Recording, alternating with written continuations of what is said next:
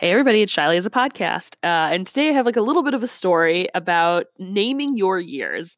Uh, this idea came from a really, it, it was a random place. So, uh, my friend Benjamin Ritter uh, hosts these events pretty regularly, and he picks, he used to do this thing where he picked like three really cool speakers and they would give some sort of talk and it would be inspirational and it's wonderful. And I used to kind of volunteer and help him at his events because he was doing all sorts of good stuff.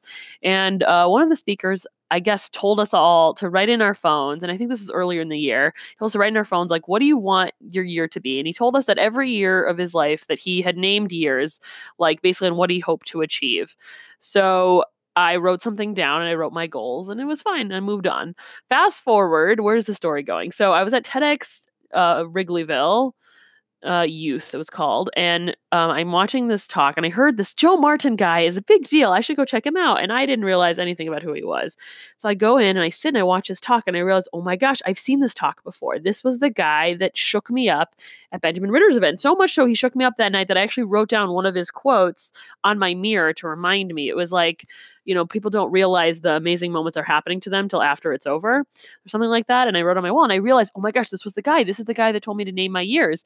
So I realized we'd already had this amazing moment long before this talk and long before everybody in Chicago was telling me I needed to meet him. And it blew my mind. And from the minute I saw that talk, and this was like months ago, I said, you know what? Year 2020 is going to be the year of growth. It's going to be the year where I build what I've developed all these years, that I've been building my business little by little for like an eternity here. and this is the year where I'm starting to see the fruit. And I'm like, if I'm seeing a little bit of fruit this year, I can't wait to see what the fruit is next year.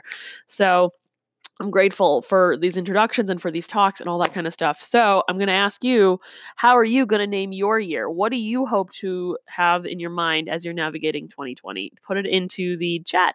Talk to you soon. Bye.